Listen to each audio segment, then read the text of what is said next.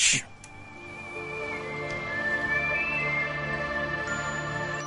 Hello and welcome to Hong Kong Heritage. Next week marks 70 years since the end of the Second World War and the war in the Pacific. These past few days I've been thinking about the men I've interviewed over the years from different countries who were soldiers, prisoners of war, both here and in Japan, or who struggled to survive as civilians here. Most of them are no longer with us, and I raise a glass to them all. This week I talk with Ron Taylor, who's put together the Arthur May story, Hong Kong, 1941 to 1945. Ron met Arthur May a number of times before he died in 2000. This is a story of how Arthur erected the British flag on the peak at the end of the war, at a time when it was no means certain that Hong Kong would be re-established as a British colony after the Japanese military occupation. Yes, Arthur came as a young child. Rather interesting. It's rumoured that his mother married below her station. The marriage wasn't very popular with the family, but the problem was solved when Arthur's father, George, who had joined the army, he was posted to Hong Kong. But I've discovered that he was actually posted to Gibraltar, first of all, spent a short time in Gibraltar, where Arthur's younger sister was born, and then they moved on to Hong Kong. When they came to Hong Kong, Arthur was just growing up, so he probably didn't know anything about his previous life. He regarded himself as a Hong Kong person through and through. Prior to the outbreak of war, or the Japanese military invasion of Hong Kong on December the 8th, 1941, was he doing anything militarily before that? He had joined the Hong Kong Volunteer Defence Corps as a cadet. This in his early years, but I think probably most significantly, he'd been a very keen scout. And as such, in those days, scouts went everywhere in Hong Kong and new territories. As a result, he knew every single path, Hong Kong Island, Kowloon, and the new territories. He was also a very, very keen swimmer, holding various records. And incidentally, he complained to me a number of times that the cross-harbour swim was no longer done, as he had won that in his earlier years. Oh, really? So you're a very good swimmer. Yes, a good swimmer, and a good athlete generally. Well, first of all, he was at school on Stonecutters Island, the army school. Then his father left the army in 1919, and that meant that Arthur then had to move from the army school. He went to St. Joseph's College, where he completed his education. He was then indentured as an apprentice to Hong Kong Electric, where he learnt a lot of his electrical skills. And incidentally, he also became electrical instructor to the Scouts, one of his many little qualifications. From then, having got completed his apprenticeship, he saw there was a swim in Canada, in Ontario. And he went to Ontario and joined this marathon swim. He got quite a lot of publicity in the press prior to the swim, because there was this boy from Hong Kong coming to take part in this mammoth Canadian event. He stayed on in Canada for a short while, working for the Niagara Electric Company, and then moved to England, where he joined the Army, the Royal Engineers. And I suppose this goes back to what his father had been. He was in the Engineers for a while, left and joined the Aldershot Borough Council as their electrical department. By about 1937-38, he's getting itchy feet and had married by this time, and decided to return to Hong Kong and got a position in the electrical mechanical department in Hong Kong.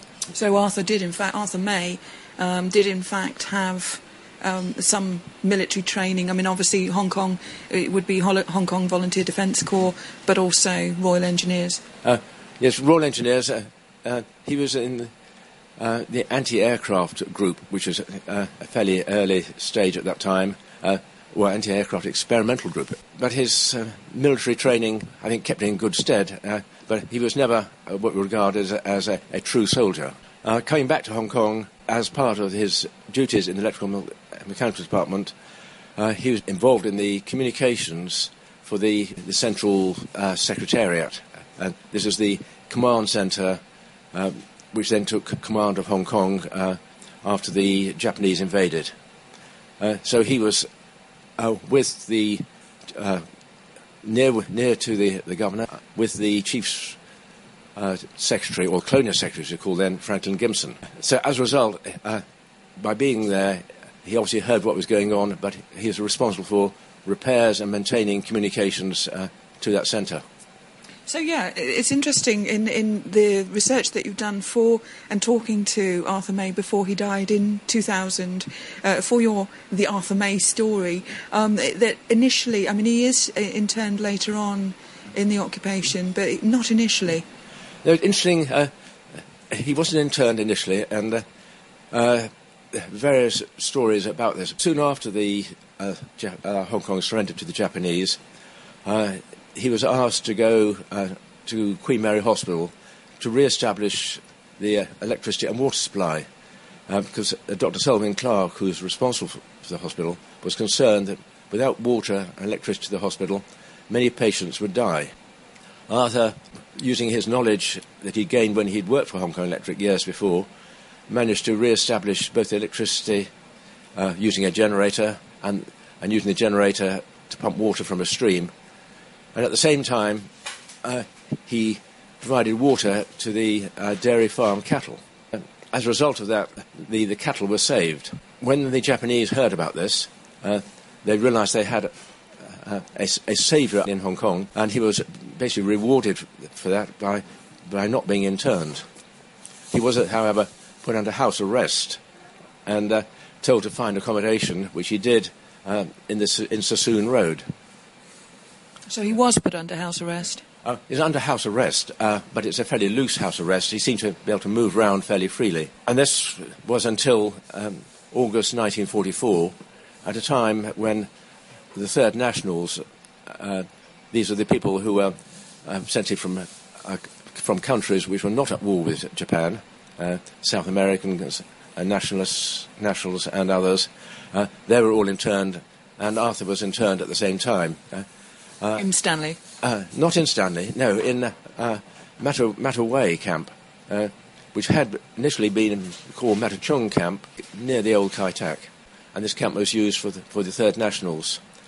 And interesting, Dr. Selwyn Clark, the Director of Medical Health Services, who turned out to be, or became a great friend of Arthur's in subsequent years, when he was released from Stanley Jail, he was sent to Ma Tau Wai camp. I'm talking with Ronald Taylor, the chairman of the Royal Hong Kong Regiment, the Volunteers Association. He's written, based on his interviews with Arthur May and some previous academic research, he's written The Arthur May Story, Hong Kong 1941 to 1945, the man who raised the Union Jack over Hong Kong after 4 years of Japanese occupation. So, I mean, in terms of Arthur May himself, I mean, what sort of character was he? He was very forceful in his views, and I think this is what led him to do the things he did.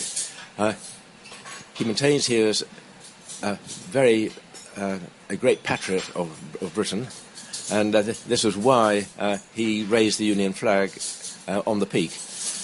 He was keen, as were a number of others, that Hong Kong should remain British with the Japanese surrender. At the time, there were rumours of 100,000 nationalist troops north of the border waiting to take over when the Japanese left. There was also that they knew that President Roosevelt was keen that Hong Kong was returned to the nationalists. People like Arthur, and very definitely Selwyn Clark, were keen that Hong Kong remain British. And what better way of doing this than putting a Union flag, Union Jack, on the peak, the highest point of the Hong Kong Island, to demonstrate that Hong Kong was now British and had been under temporary Japanese occupation. Where did you get the Union Jack? The Union Jack was found in early 1942. There are various accounts of exactly where it was found, but they all come to west of Hong Kong Island, somewhere in the Bisney Road area. And this is where, almost certainly when Arthur was either reconnecting the water supplies and electricity supplies to Queen Mary Hospital or to Dairy Farm, and this is, say, the area where he was under house arrest. But there are three separate accounts of how he found the flag, but they all came from that area. They were from abandoned military posts. And he says the British military left in a hurry, unable to take things with them. They left behind the flag. He also had a smaller flag, which he took with him into the Ma Tau Wai camp when he was interned, which is a very risky business. The smaller flag, the second flag, was raised in the camp after the Japanese surrender, which caused quite a lot of consternation with the Japanese, who ordered it to come down. But Dr. Selwyn Clark said, no, we don't take the flags down until the hour of retreat, which in Hong Kong is 6:30. He then received, a few days later, a formal instruction from the Japanese commander that the flag was not to be flown. But they weren't in charge anymore, were they? The Japanese were still in charge because nobody else was there to administer Hong Kong. And this is where Arthur again came into the fore. The Japanese surrender came somewhat quicker than I think people realised. And nobody had really got in place any provisions for Hong Kong's liberation. Franklin Gimson was the most senior civil servant, but he seemed reluctant to take charge of Hong Kong. And I suppose in a typical civil service way, he said he hadn't the authority to do so. He hadn't received instructions from the Secretary of State in Britain. Arthur May was patriotically British, and he and certainly Dr. Selwyn Clark in Ma Tau Wai camp were concerned that Hong Kong should remain British. He had already demonstrated this by raising the flag on the peak, and it was now the question of time of somebody taking over to maintain Hong Kong as a British colony. This was solved by Arthur May volunteering or being requested, I don't know quite how it came about, making a trip to Macau where he was able to contact Mr. Reeves, who was the UK's consul in Macau. This was a fairly difficult trip. The various waters around Hong Kong were still mined and occupied by Japanese ships and also pirates. He managed to arrange through the Hong Kong Imachi Ferry Company, as it was then, a sampan, and this set off to Macau with Arthur and got as far as Tai O when they encountered pirates. Various accounts thereafter how Arthur continued, but the sampan came back to Hong Kong and Arthur continued in the pirates' boat to Macau. You're kidding? Well, this is, there are two stories about this, but certainly the pirates come into it, and just quite whether he persuaded the pirates willingly or whether he commanded them by branching his so-called pistol at them. I think the former is more likely, that he persuaded them to take him to Macau and paid them off. He arrived in Macau, went to see Mr. Reeves, who then sent a radio message, or a message by either radio or undersea telegraph cable through to the embassy in Lisbon, and then from Lisbon, who were in contact with London. The response authorising Franklin Gimson takeover was radioed back to Hong Kong, because Hong Kong could receive messages but couldn't actually send messages. So Arthur maintains it was his actions which meant that Franklin Gimson got authority to take over Hong Kong, and Hong Kong thus remained British. There were also other groups, such as the British Army Aid Group on the mainland, who were active in helping Hong Kong to remain British. My thanks to Ron Taylor, who's put together the Arthur May story, Hong Kong 1941 to 1945. Thanks for listening, and join me next week on Hong Kong Heritage.